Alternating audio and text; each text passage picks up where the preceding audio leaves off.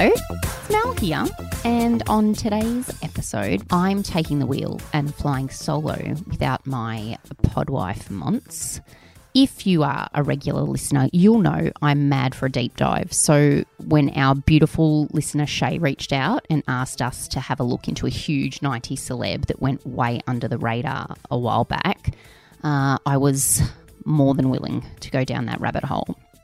So, today, friends, we ask whatever happened to Jonathan Taylor Thomas, best known as JTT by those of us who grew up in the glorious 90s. Okay, so admittedly, I never was a huge fan of this guy, but there are a couple of things right off the bat that I found really surprising when I started digging into his story. The first being that JTT aren't even his real initials. So he was born Jonathan Taylor Weiss, and the Thomas is actually his older brother Joel's middle name, which actually had me thinking. Remember those double barrel names that were the shit in the 90s? Like Sarah Michelle Gellar, Neil Patrick Harris, aka Doogie Howser, best show ever, um, Jennifer Love Hewitt, Brian Austin Green, etc., etc. There were heaps. And when I really think about it, like the coolest celebs either had the multi name or just one, just one name, like Madonna or Brandy. Anyway, getting off track. So, uh, Jonathan Taylor Weiss was born in Bethlehem, not Jesus' Bethlehem, but Bethlehem in Pennsylvania in September 1981, which also blew my mind because that would make that guy 41 years old. And I'm not sure if it's just because my memory of him is solely as a child on Home Improvement, but I honestly thought like he would have been in his early 30s tops, but anywho. JTT's career began as most child stars typically do, um, with a few commercials here and there, and he did a couple of bit parts and small roles on TV shows. He did, however, appear in a few episodes of that. I'm not sure if you remember it, but it was a US comedy series called In Living Color, and it was brilliant. In 1991, he appeared in a parody of Home Alone called Home Alone Again. And in this sketch, he played Macaulay Culkin's character, and instead of trying to keep thieves out of his house, he was trying to keep Michael Jackson out of his house. Now, this was extremely wrong town, and I feel guilty laughing about it, but it was really funny. I just want you to have a little listen to the intro here. Mom! Dad! Is anybody home? Macaulay Culkin's at it again, but this time Hey, Macaulay, can I come in and play? he's home alone again with Michael Jackson. Gee, Michael, I'd like to let you in, but my parents said they couldn't have anyone over. I sent your parents to the Bahamas. We've got the whole house to ourselves. I told you, very wrong, but onwards. So, in this very same year, which was 1991, JTT landed the role that would see him become every young girl and some boy's dreamboat, Randy Taylor in Home Improvement. He was cast as like the smart-ass middle child of Tim the Toolman Taylor, who was played by Tim Allen, and his wife Jill. The obsession with JTTs pretty much started straight away. Um, not only because he was sort of blessed with all of the comedic lines out of the three kids, but he was also extremely good looking. I was trying to explain it to my daughter earlier, and I couldn't really even think of a modern day equivalent other than maybe Harry Styles. And I think maybe the kids today are different to what we were, but I just remember my friends had posters everywhere in their rooms of him. He was just such a big deal. But he was also 10 when he started that show, so he was a baby, and it was a role that he would continue until 1998. Um, and during that time, he also did a lot of other stuff. I'm probably the only person on the planet who didn't know this, but I had no idea that Jonathan Taylor Thomas was the voice of Simba when he was like a cub um, in The Lion King. Now, apparently, um, JTT had a tough time in the vocal booth shooting The Lion King. Um, the film's producer actually told People magazine at the time this is a quote We darn near beat him up when we were recording. The crew would rough him up before takes so he could better imitate the sound of a lion cub being chased by a stampede of fighting vicious hyenas. I walk on the wild side. I laugh in the face of danger. Why don't you pick on somebody your own size? Like you? Oops. Seems a bit mean.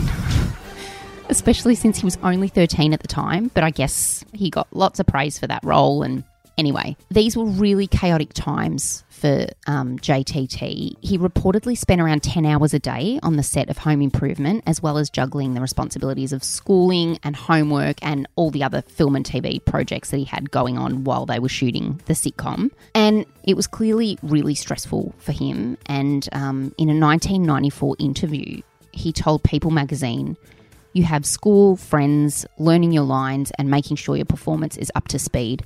I can't tell you how many shows I've done with full blown migraine headaches. So the writing was clearly on the wall, and in 1998, old mate JTT made the shocking decision to leave home improvement for good. He'd basically just had a gutful of the work schedule. Apparently, he hated the fame and the constant attention, and he also hated being called JTT.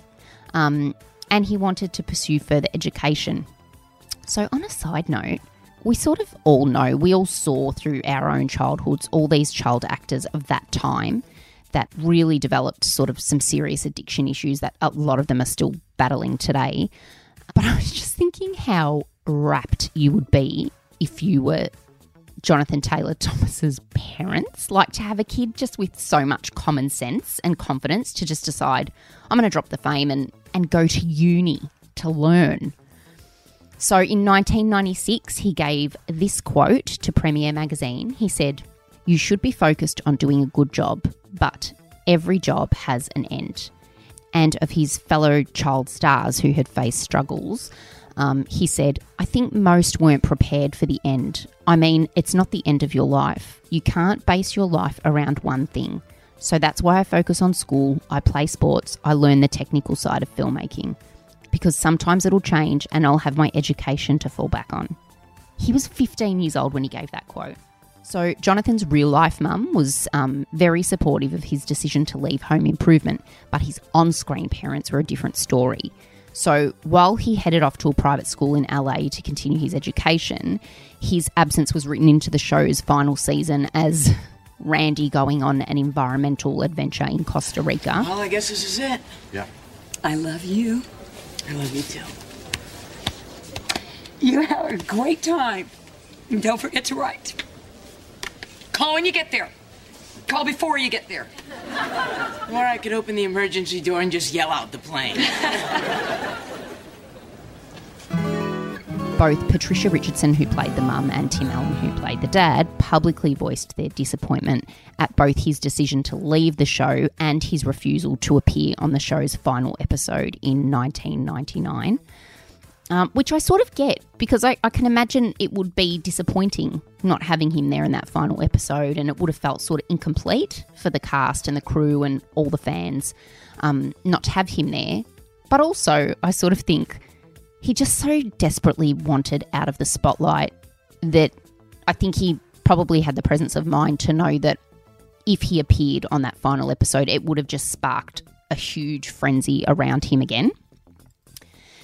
So, anyway, since leaving Home Improvement, Jonathan Taylor Thomas has been a very busy boy. Right off the bat, did you know that he was offered the Jason Biggs character in American Pie in 1999? So, if he'd accepted that role, he would have gone from playing the Imperial Prince in the animated version of The Emperor's New Clothes to like a horny teenager who stuck his dick in an apple pie. We'll just tell your mother that uh, that uh, we ate it all. I reckon it was probably an excellent decision to pass on that. Um, since 99, he's appeared in a few sort of made for TV movies, done some voice acting, and appeared on episodes of Ally McBeal in 2000, Eight Simple Rules in 2004, and Veronica Mars in 2005. And while he dipped in and out of acting, He really pulled out the big guns when it came to his education. This guy is a smart cat. After finishing high school, he headed off to Harvard, where he studied philosophy and history, then went on to the University of St Andrews in Scotland, um, which is a hugely prestigious school that uh, Prince William also went to. Um, he rounded out his education at Columbia University, where he graduated with an advanced degree in general studies. Now, I Googled what that degree is, and I still have no idea what it is or what kind of job it can get you. But I can tell you that when he graduated, he did it under his original name, Jonathan Weiss. In terms of his relationship with his 90s on screen family, there's clearly no bad blood between JTT and the Home Improvement cast.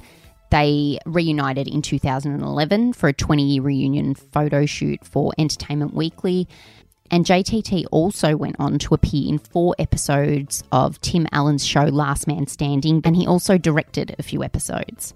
JTT was elected to the SAG AFTRA National Board back in 2017, and basically that's a union that protects and represents um, workers in the entertainment field across like film and TV and radio and stuff.